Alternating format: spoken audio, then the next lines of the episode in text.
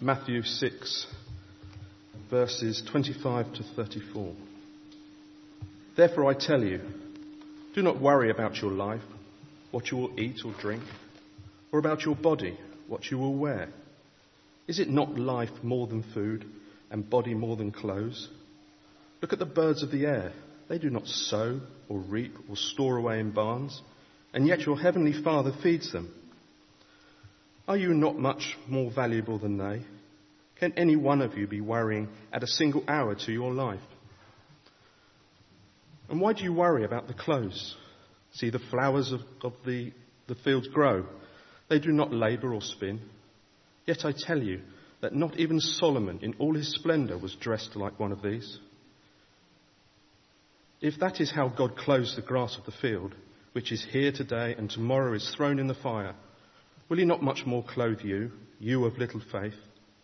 So do not worry, saying, What shall we eat? Or what shall we drink? Or what shall we wear? For the pagans run after all these things, and your heavenly Father knows that they need you, them. But seek first his kingdom and his righteousness, and all these things will be given to you as well. Therefore, do not worry about tomorrow, for tomorrow will worry about itself. Each day has enough trouble of its own. This is the word of the Lord. Sure, these are words that are very, very familiar, a passage that we enjoy hearing because it's so full of hope. Sometimes when we know a passage really well, it's good to hear it written in a slightly different way. Wherever Jesus went, lots of people went to. They loved being near him. Old people, young people, all kinds of people came to see Jesus. Sick people, well people, happy people, sad people, and worried people. Lots of them. Worrying about lots of things. What if we don't have enough food? Or clothes? Or suppose we run out of money? What if there isn't enough and everything goes wrong and we won't be alright? What then? When Jesus saw all the people, his heart was filled with love for them. They were like a little flock of sheep that didn't have a shepherd to take care of them. So Jesus sat them all down and he talked to them. The people sat quietly on the grassy mountainside and listened. From where they sat, they could see the blue lake glittering below them and little fishing boats coming in from a night's catch. The spring air was fresh and clear. See those birds over there, Jesus said. Everyone looked. Little sparrows were pecking at seeds along the stony path. Where do they get their food? Perhaps they have pantries all stocked up, cabinets full of food. Everyone laughed. Who's ever seen a bird with a bag of groceries? No, Jesus said. They don't need to worry about that because God knows what they need and He feeds them. And what about these wild flowers? Everyone looked. All around them, flowers were growing anemones, daisies, pure white lilies. Where do they get their lovely clothes? Do they make them? Or do they go to work every day so they can buy them? Do they have closets full of clothes? Everyone laughed again. Who's ever seen a flower putting on a dress? No, Jesus said. They don't need to worry about that because God clothes them in royal robes of splendor. Not even a king is that well dressed. They'd never met a king. But as they gazed out over the lake, glittering and sparkling below them, the hillsides dressed in reds, purples and golds, they felt a great burden lift from their hearts. They could not imagine anything more beautiful. Little flock, Jesus said, you are more important than birds, more important than flowers. The birds and the flowers don't sit and worry about things, and God doesn't want his children to worry either. God loves to look after the birds and the flowers, and he loves to look after you too. Jesus knew that God would always love and watch over the world he had made, everything in it birds, flowers, trees, animals, everything. And most of all, his children. Even though people had forgotten, The birds and the flowers hadn't forgotten. They still knew the song. It was the song of God's creation. It was the song that all of God's creation had sung from the very beginning. It was the song people's hearts were made to sing. God made us. He loves us. He is very pleased with us. It is why Jesus had come into the world to sing them that wonderful song, to sing it not only with his voice, but with his whole life, so that God's children could remember it and join in and sing it too. We're made to sing a song. We're made to sing a song that speaks of God's love for each one of us, that speaks of the knowledge that God has made us and that He cares for us. That is the song we are made to sing. And yet worry and anxiety creep up more and more. And we worry. I worry. I stand here. I am a worrier. And I'm sure every single person in this church would say the same thing. We worry. We worry about all sorts of things. And if we look around society, we see that anxiety is increasing. Sadly, it's increasing even amongst children. Last year, a quarter of a million children were receiving mental health care in England for issues such as anxiety, depression, eating disorders. A quarter of a million who are in the system are now known are being treated. There'll be many others who don't even realise they have something wrong with them. Childline, which if you remember is the telephone line set up by Esther Rantzen many, many years ago, where children are able to call in with whatever is on their mind. They've seen a 35% increase in calls from children seeking help for anxiety. And the worries that they are expressing are adult worries. It's worries about world affairs, fears about the EU referendum, the US election, conflict in Syria. Children have adult concerns and worries and are expressing them. Luckily, they know where to phone and get some help. But our children are anxious about the world. And at our local school, at Wonersh and Shamley Green School, we have seen an increase in children with anxiety to the extent where we are now funding some counselling sessions for children who are very anxious. That's facts about children. But of course, children don't sit alone in society. All we see in our children is a reflection of what is going on elsewhere. It might be slightly more exaggerated. It might be easier to spot. It might be easier to deal with. But anxiety is a feature of our society. We see an increase in stress related illnesses, addictions, relationship breakdown. And it's quite normal to live a stressful life. It is quite normal to go on holiday and for it to take a week to switch off. It's quite normal to go on holiday and not be able to switch off because you're still answering emails. We live in a stressful time. We live stressful lives, and it has become the norm. It's not how we are made to be. It's not how God has designed us to be. He's designed us to sing a song of creation that we are made by God, we are loved by God, and that He cares for us. And stress doesn't reflect that message to the world.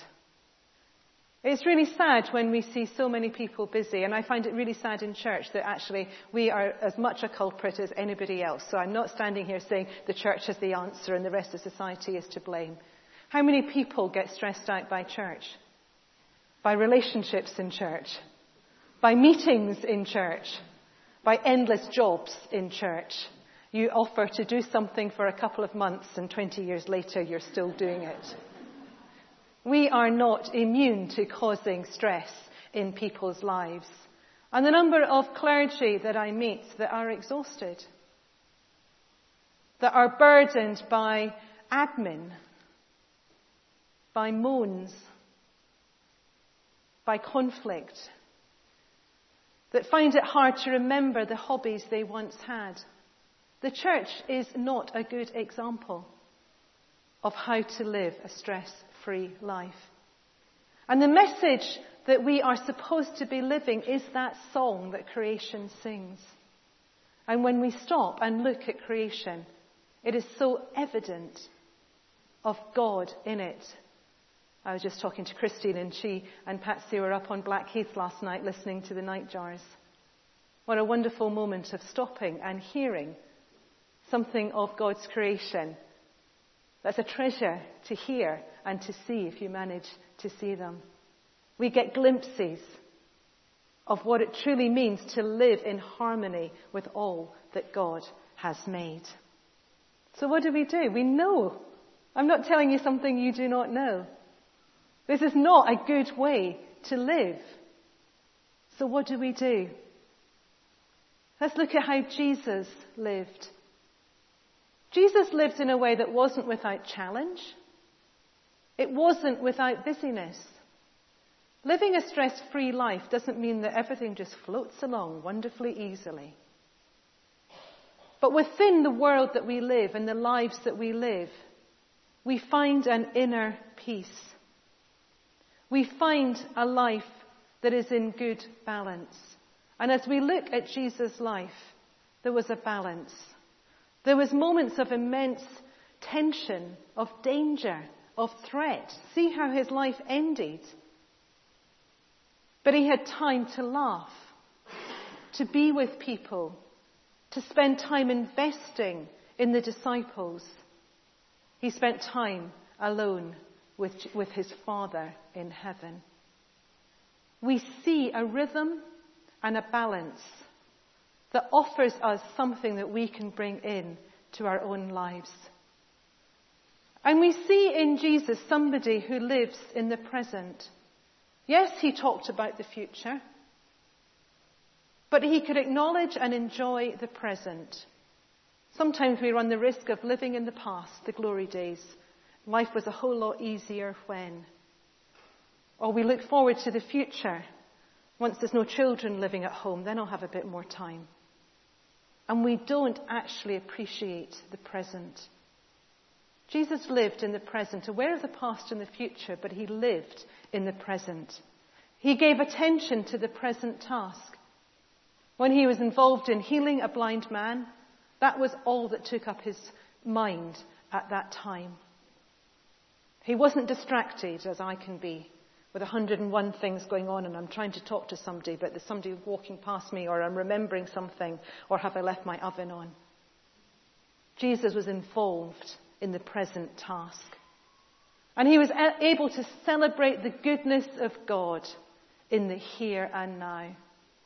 To see God at work. He was so in tune with God that he knew who to heal. Because it wasn't Jesus, it was God through Jesus doing the healing.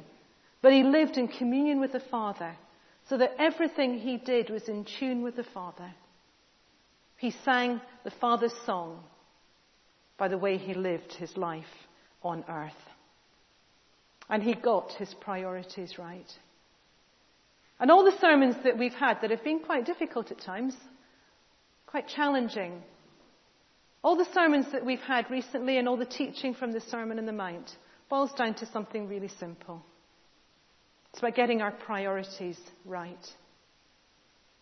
It's about living our lives with our priorities in the right place. And we have that coming up here in verse 33 Seek first his kingdom and his righteousness, and all these things will be given to you as well.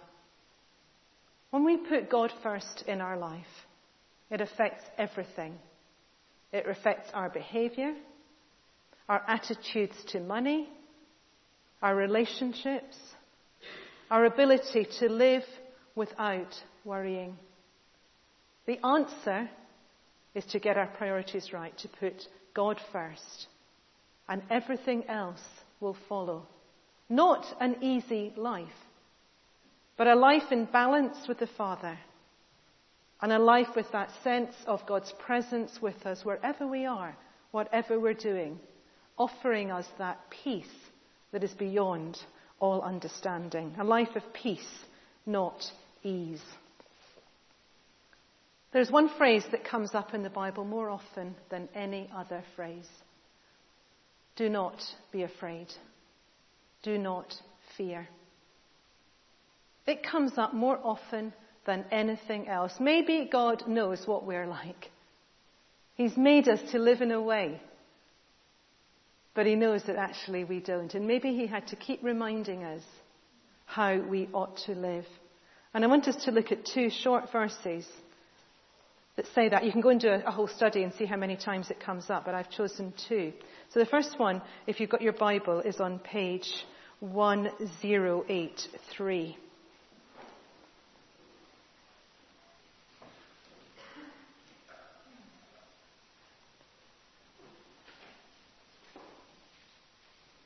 Sometimes it's good just to learn a verse. I grew up learning verses, scripture verses, and sadly most of them I've forgotten, but um, I do remember a lot of them. And actually just remembering, because when life is really difficult, being able to pull to mind a verse is really good sometimes, and this is a good one to learn if you're going to learn one. So John 14 verse 27. Peace I leave with you. My peace I give you. I do not give to you as the world gives. Do not let your hearts be troubled, and do not be afraid. That is a promise. A promise that we do not need to live as the world lives. We do not need to live without the knowledge of God the Father with us. No wonder people worry if you do not know God. But we shouldn't have to worry, and I'm speaking to myself, if God is in our life because He offers to be with us and to give us that sense of peace. And we do not need to be troubled, and we do not need to be afraid. It sounds so wonderful, but it's true and it's real and it comes through time and time and time again. If this was the only verse, you might say, well, it's only once it's mentioned. But it's something like 80 times it's mentioned. One thing I read said there's 365 uh, occurrences of do not be afraid, one for every day of the year. Then somebody else was refuting that, so I haven't gone to count. But there are a lot of occasions when it appears. So this is a solid truth of God. Do not be afraid. Do not let your hearts be troubled. Peace I leave with you. And then if you would like to turn to page 1227. One, yeah, 1227.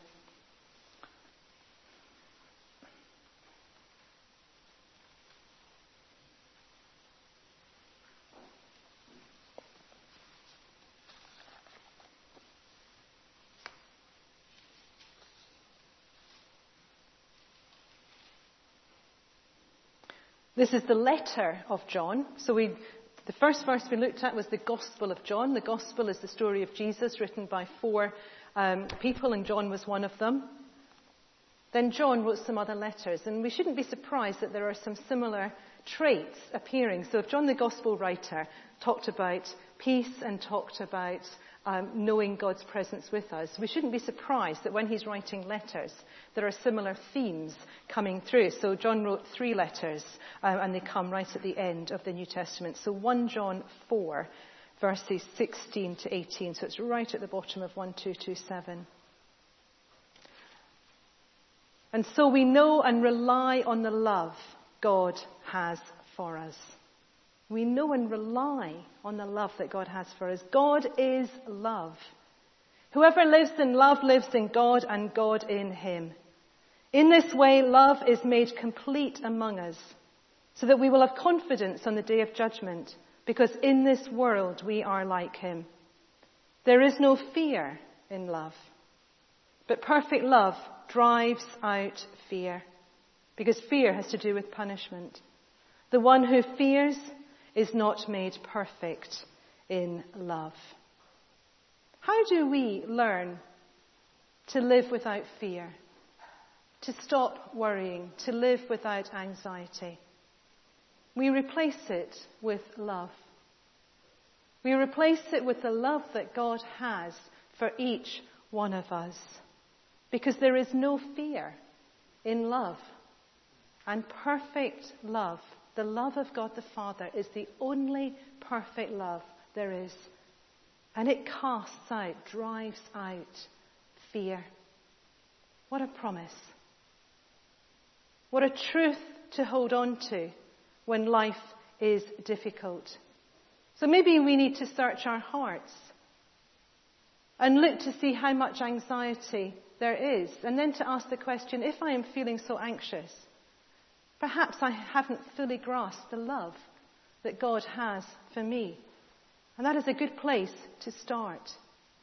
To know, to receive, to accept the love that God has for each and every one of us.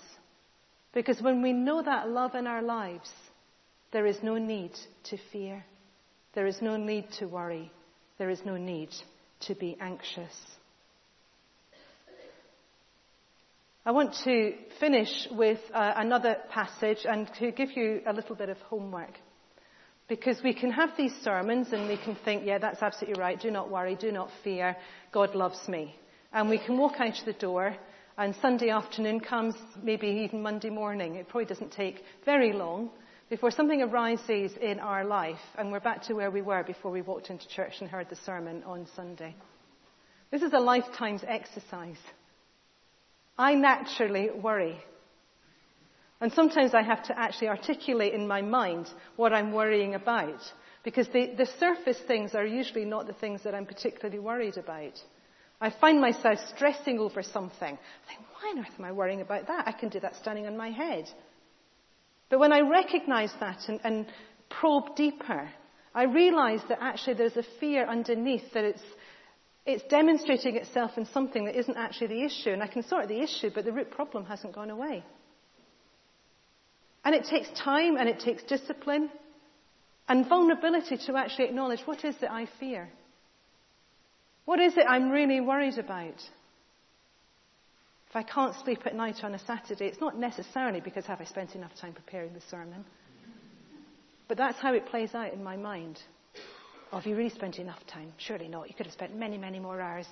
What I'm really uh, worried about is that somebody won't like what I've said. That they'll tell me at the end that I was rubbish. And that really worries me. Because I don't want to hear that. But it won't play out like that. But I have to realize what's going on to be able to counteract it. So I have to know I'm a people pleaser, and I know that.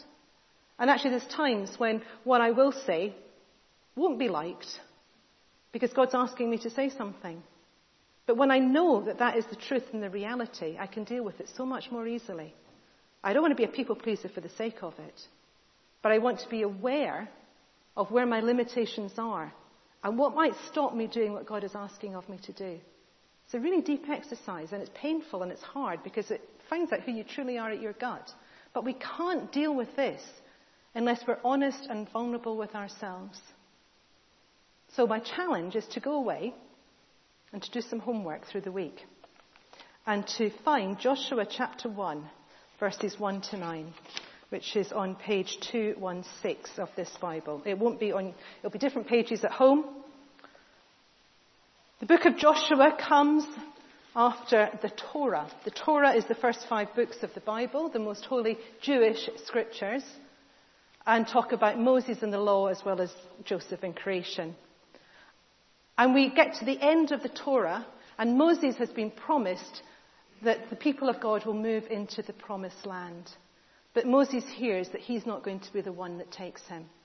And Joshua is chosen as the one to take the people in to the promised land. Now imagine you were Joshua. You have lived under the leadership of Moses for all this time. Moses is way up there. You are way down here.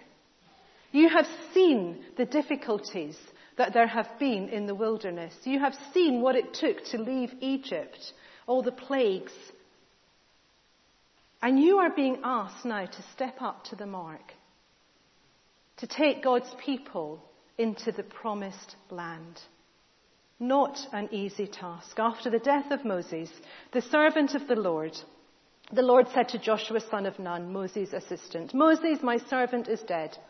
Now then, you and all these people get ready. Get ready to cross the Jordan River into the land I am about to give to them, to the Israelites.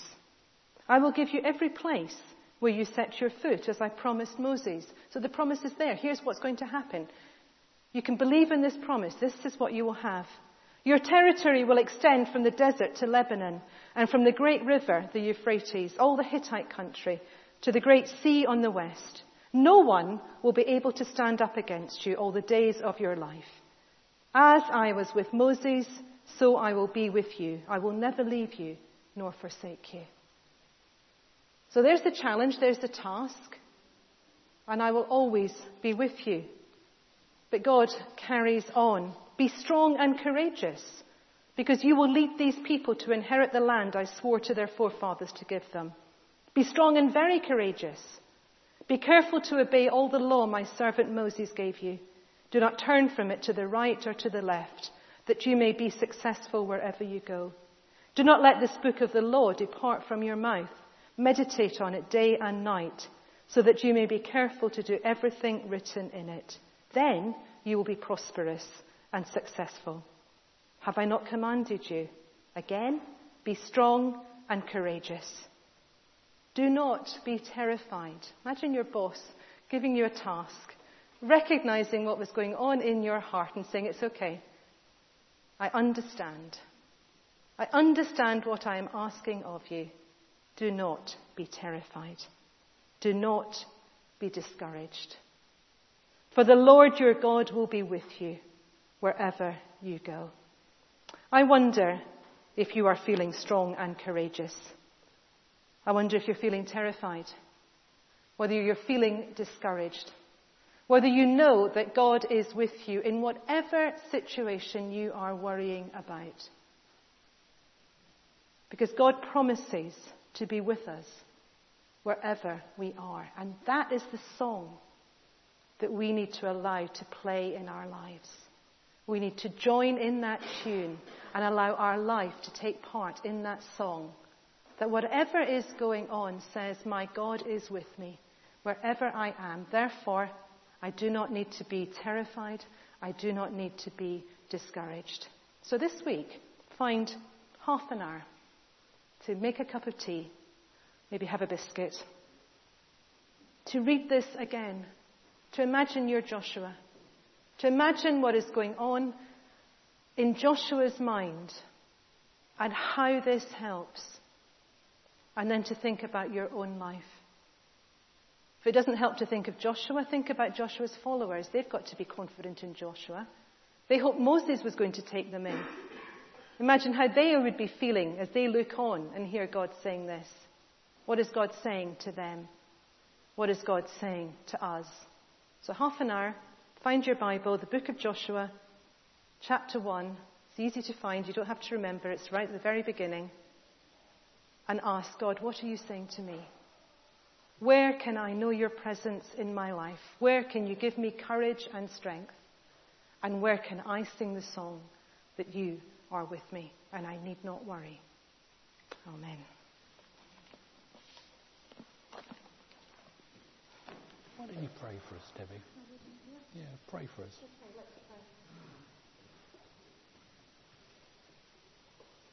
I don't know what is coming to your mind as I talk about worrying. It might be family. That's an obvious one, isn't it? It might be a situation. There will be something for everybody that rises to the surface when I talk about you don't need to worry. And I wonder if you would just like to lift that before God now. Think about it and articulate it silently in your mind. And maybe lift your hands up as a sign of wanting to bring this to God the Father. And Heavenly Father, we thank you for your, your promise that you are with us, that you have made us, that you love us, and that you care for us. And may we know that as a reality. May we hold on to that truth, not just as a, as a Bible verse we've learned, but a reality in our heart. And may that shift the way that we are living so that we can know that peace of yours that is beyond all understanding and know that you are with us and we need not fear. So come, Holy Spirit, come and fill us afresh with a sense of your presence, your love, your purpose in our lives for whatever we bring today. Amen.